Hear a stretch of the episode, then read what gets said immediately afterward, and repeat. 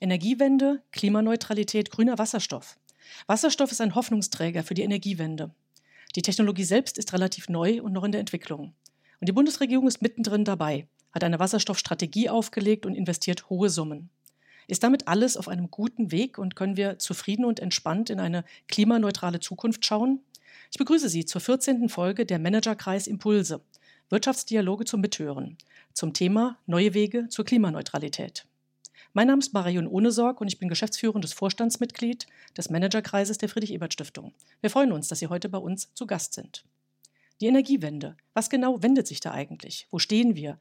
Wer treibt die Wende voran? Welche Rolle spielen Staat und Unternehmen? Und wer blockiert vielleicht auch den Prozess? Die Corona-Pandemie ist momentan das alles beherrschende zentrale Thema. Das hat gute Gründe. Besteht aber dadurch aktuell die Gefahr, dass die Pandemie zur Ausrede und Entschuldigung für Verzögerungen auf dem Weg zur Klimaneutralität wird? Wir möchten heute wissen, wo wir aktuell beim Thema Klima und Energie stehen und dabei auch erfahren, welche Zielkonflikte es gibt, warum Kreislaufwirtschaft neu gedacht werden muss, was sich hinter Reallaboren verbirgt und was ein internationaler Blick zutage fördert. Ich begrüße dazu ganz herzlich Andreas Kuhlmann. Er ist Geschäftsführer der deutschen Energieagentur DENA, die gerade ihr 20-jähriges Bestehen gefeiert hat und aktuell ihren Energiewendekongress vorbereitet. Andreas Kuhlmann ist Mitglied im Vorstand des Managerkreises und leitet unsere AG Umwelt und Energie. Herzlich willkommen an Andreas Kuhlmann. Ja, hallo. Die Moderation übernimmt heute Katrin Roman, selbstständige Wirtschaftsprüferin und Unternehmensberaterin. Sie ist stellvertretende Sprecherin im Vorstand des Managerkreises der Friedrich-Ebert-Stiftung und sie kümmert sich um unsere Business-Meetings für Frauen. Einen schönen guten Tag an Katrin. Hallo auch meinerseits. Und es geht gleich auch los. Liebe Katrin, du hast das Wort. Danke, Marei. Du hast ja eine ganze Menge Stichworte aufgeworfen zur Energiewende. Es ist ein bisschen aus den oberen Schlagzeilen nach unten gerutscht. Andreas, wo stehen wir denn gerade? Das ist eine Frage, da könnte man alleine schon einen Blog zu machen. Insgesamt glaube ich besser, als wir vor einigen Jahren noch gedacht haben, aber natürlich noch lange nicht da, wo wir hinwollen. Also irgendwie so ein bisschen mittendrin. Gerade in der letzten Zeit ist allerdings auch eine Menge passiert, wenn man mal ganz ehrlich ist. Wir haben ein Klimapaket, wir haben 40 Milliarden für Strukturwandel, im Konjunkturprogramm sind über 50 Milliarden nochmal für Energiewende und Klimaschutz. In den letzten fünf Jahren haben wir ungefähr 50 Prozent der Kohlestromproduktion hinter uns gelassen. Also wir haben das halbiert. Wir sind bei fast 50 Prozent Erneuerbare im Stromnetz. Also es tut sich allenthalben was, aber es gibt auch Gründe, ungeduldig zu sein. Ja, du hast gesagt, wo wir stehen und dass im Prinzip die Konjunkturpakete jetzt auch mit einem Wandel verbunden sein sollen hier in der Energiewirtschaft zum Klimaneutralen. Nun können wir aber nicht alle Produkte ersetzen. Es gibt sicherlich ein paar Grundstoffe, die wir einfach brauchen und bei denen es besonders schwer ist. Da fällt mir zum Beispiel Stahl ein. Das ist sicherlich nicht das Einzige. Wie sieht es denn in den einzelnen Bereichen aus? Ja, jetzt kommen wir zu dem tatsächlich auch etwas komplizierteren Teil, ne, der jetzt auch relativ frisch auf uns zugekommen ist, Gott sei Dank und endlich. Energiewende und Klimaschutz äh, gehen zusammen und beim Klimaschutz stellt sich die Frage, wie geht man in den unterschiedlichen Bereichen um?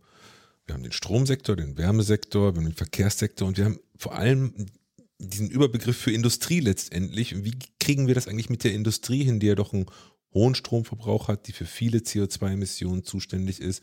Stahl, Zement, Ammoniak und tatsächlich Stahl ist ein gutes Beispiel, denn wir brauchen hochqualitativen Stahl in Deutschland. Wir produzieren ungefähr 40 Millionen Tonnen in Deutschland, davon 30 Millionen Tonnen Primärstahl.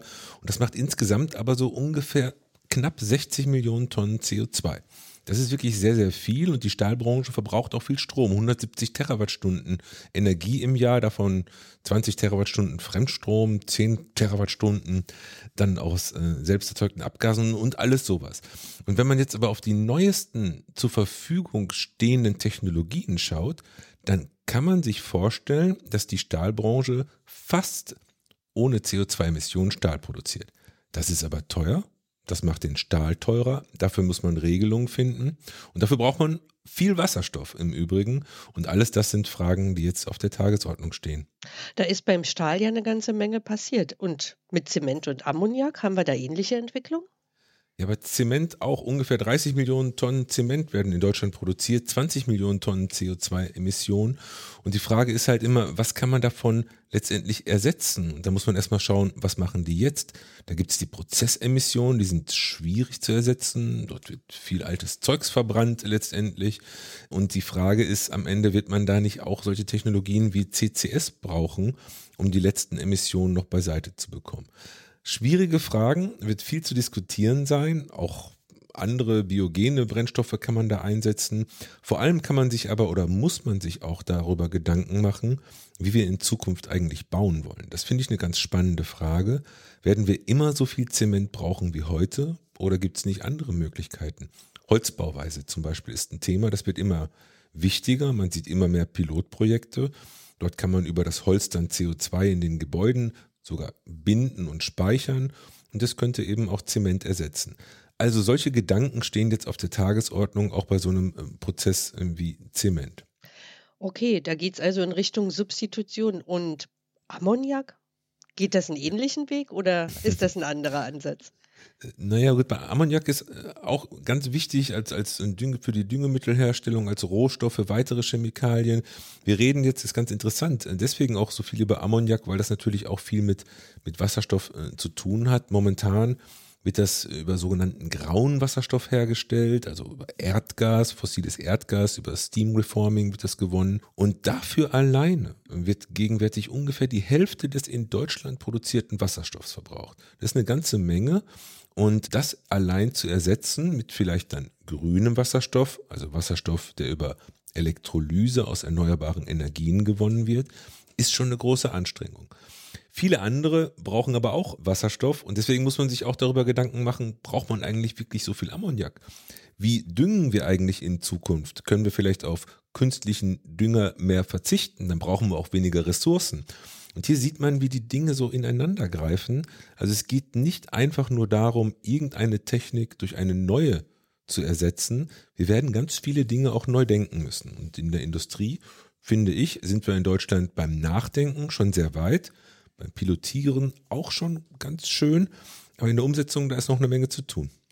Du hast ja betont, Wasserstoff spielt für viele dieser Wege eine Rolle. Die Bundesregierung hat ja eine Wasserstoffstrategie aufgelegt. Mhm. Wo stehen wir denn da? Was ist der aktuelle Stand und wo kann man noch Stellschrauben und Hindernisse in der Zukunft vielleicht bearbeiten, beseitigen, dass wir besser vorankommen?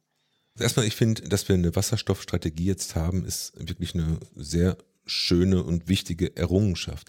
Ich kann mich erinnern, vor drei, vier Jahren, da war überwiegend noch der Gedanke, oh, in Zukunft wird fast alles elektrisch werden und man hat sich über Moleküle eigentlich gar nicht so richtig gekümmert. Und äh, das war auch ein Thema, das wir immer sehr kritisiert haben bei der DENA.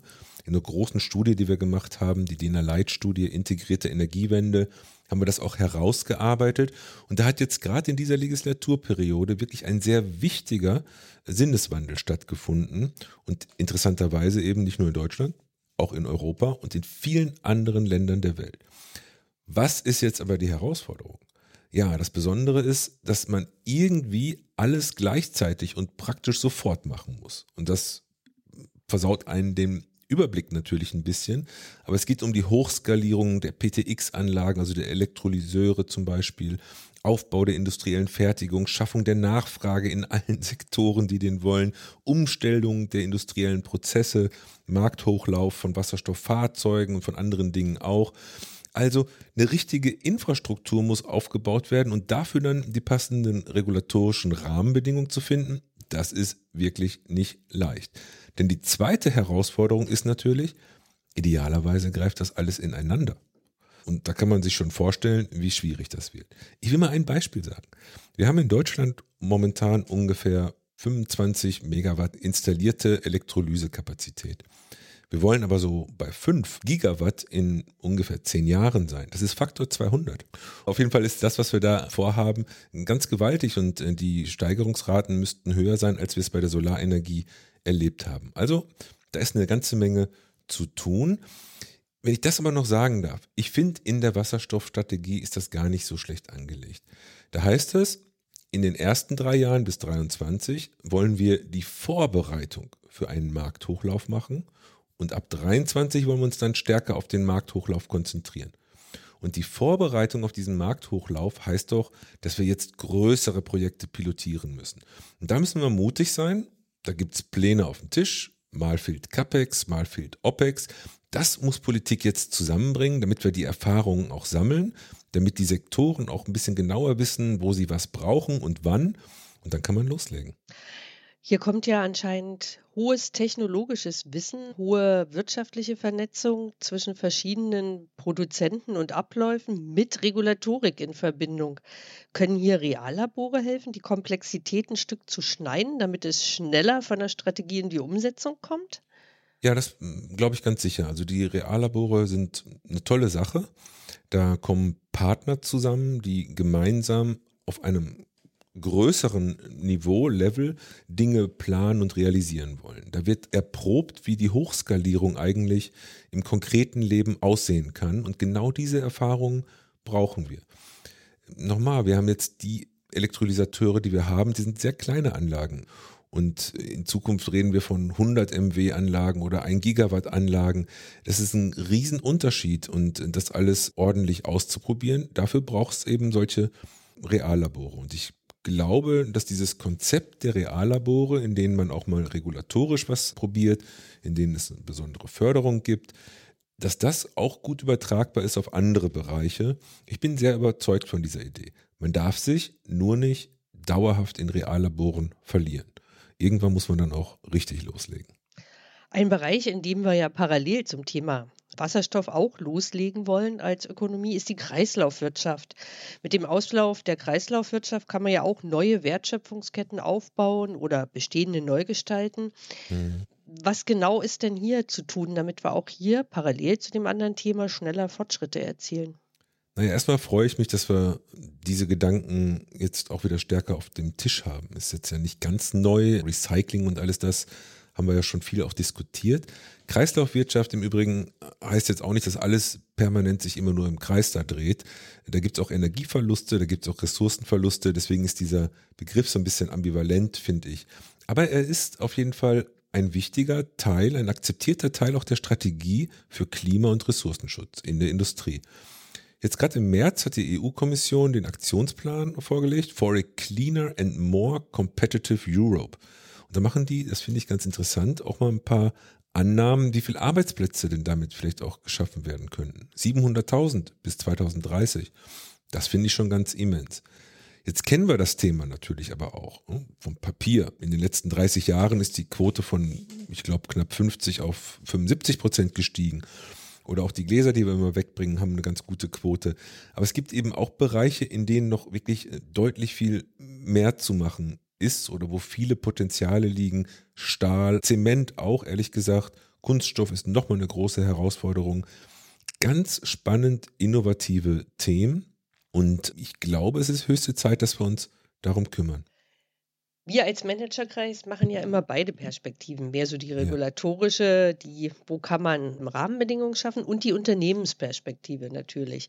Wo ist denn da jetzt der Anreiz für Unternehmen, die vorangehen bei all diesen Themen? Man sagt ja eigentlich auch parallel dazu, externe Effekte im Preis der Produkte müssen als Kosten sozusagen auch mit bilanziert werden, also die Nutzung von Umweltressourcen. Aber wie kann man die positiven Unternehmen, die hm. da in dem Bereich vorangehen wollen, eigentlich mehr unterstützen und fördern? Also ich würde erstmal aus der Unternehmensperspektive vielleicht versuchen zu antworten, wenn ich jetzt Unternehmer wäre und ich sehe, was in der Welt passiert, da würde ich sagen, da will ich dabei sein. Und dann würde ich alles dafür tun, dass ich ganz an der Spitze an diesen Zukunftstechnologien mit dabei bin. Wir sehen doch heute schon, dass der Bedarf an erneuerbarer Energie gigantisch sein wird. Wir sehen auch heute schon, dass viele Unternehmen sich wirklich nach grünen Produkten auch sehen. Grüner Stahl wird irgendwann vielleicht mal ein Leitmarkt werden und all diese Dinge. Darauf kann man sich konzentrieren, allein schon aus eigenständigem ökonomischen Interesse, auch in Zukunft innovativ und erfolgreich zu sein. Trotzdem kann Politik da natürlich helfen durch eine gute CO2-Bepreisung, die die Leute mitnimmt und nicht gleich alle aus dem Markt wirft. Ne? Da muss man auch klug agieren. Durch eben Rahmenbedingungen, die klar machen, dass das mit der Irreversibilität der Pariser Klimaschutzziele auch ernst gemeint ist. Und da darf man nicht zurückfallen. Es gibt so Punkte, da frage ich mich manchmal, warum sind wir da nicht ein bisschen mutiger? Ich schaue mir das EEG an, das wird ja gerade novelliert, das ist ein riesendickes Ding und diese Novelle ist auch schon wieder so dick und da wird nicht versucht, jetzt Bürokratie abzubauen oder einen besonderen Fokus auf Innovation zu legen oder einen besonderen Fokus auf Marktnähe, sondern man versucht eben so die verschiedenen Wünsche, die es berechtigterweise gibt, da irgendwie hinein zu integrieren. Und ich glaube, hier müssen wir neu denken. Da gibt es auch viele, die das schon tun. Und irgendwann bald werden wir die Kraft haben, das auch dann umzusetzen. Ein Markttreiber sprachst du ja gerade an, das ist sozusagen das unternehmerische Interesse, technologisch vorne zu sein, in Zukunftstechnologien involviert zu sein. Ein zweiter, vielleicht aus dem Markt getriebener Punkt, kommt mir da gerade noch in den Sinn, das ist die Nachfrage ja auch nach nachhaltigen Finanzierungen. Hilft das als Push auch in die richtige Richtung oder steht das noch sehr am Anfang? Nee, das hilft massiv. Und ich glaube, das ist auch einer dieser unterschätzten Punkte. Schön, dass du es ansprichst. Wir haben ja im Grunde, denken wir oft so linear und dann sieht man die ganzen Probleme vor einem und dann wundert man sich ja, wie soll das denn alles funktionieren in unseren Modellen. Aber dann gibt es immer auch wieder Entwicklungen, die Dinge in einem Ausmaß in Bewegung bringen, das kann man sich kaum vorstellen. Ich sage mal einen anderen Aspekt vielleicht zuerst. Wir haben China mit Klimaneutralität 2060, wir haben Europa mit Klimaneutralität 2050. In China heißt es Carbon Neutrality, ist ein bisschen was anderes noch, muss ich sagen. Der Biden-Plan, den es da gibt, der will auch 2050 Carbon Neutral sein. Das heißt, wir haben drei gigantische Weltregionen, die jetzt plötzlich alle ein ambitioniertes Ziel haben. Und das kann natürlich einen riesen Push geben an dieser Stelle, da entsprechend voranzukommen. Und bei der Finanzierung, bei den Finanzmärkten, da kann das so was ähnliches sein. Mehr und mehr Finanziers oder auch Investoren fragen ihre Unternehmen, wie zukunftsfähig bist du? Was tust du dafür, dass du einen Beitrag zur Einhaltung der Klimaziele leistest? Und das wird so scharf gemonitort mittlerweile, da entsteht ein wahnsinniger Druck, dass die Unternehmen teilweise gar nicht mehr anders können, als sich daran entlang auszurichten und diese Dynamik, die wird, glaube ich, noch unterschätzt. Da sehe ich viel Hoffnung und da sollten wir dranbleiben, auch als Managerkreis. Damit hast du ja schon ein bisschen einen positiven Ausblick und einen Blick in die Internationalität China, den Plan der beiden Administrationen gegeben. Möchtest du diesem hoffnungsvollen Blick nach vorne noch was hinzufügen oder wollen wir das direkt als Schlusswort nehmen?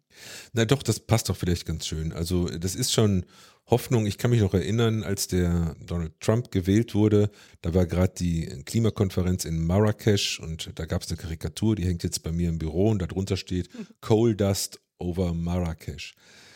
Und was wir seitdem erlebt haben, war nicht so besonders erfreulich von der US-Administration bei diesem Thema. Das wird sich jetzt ändern. Es gibt viele andere Themen.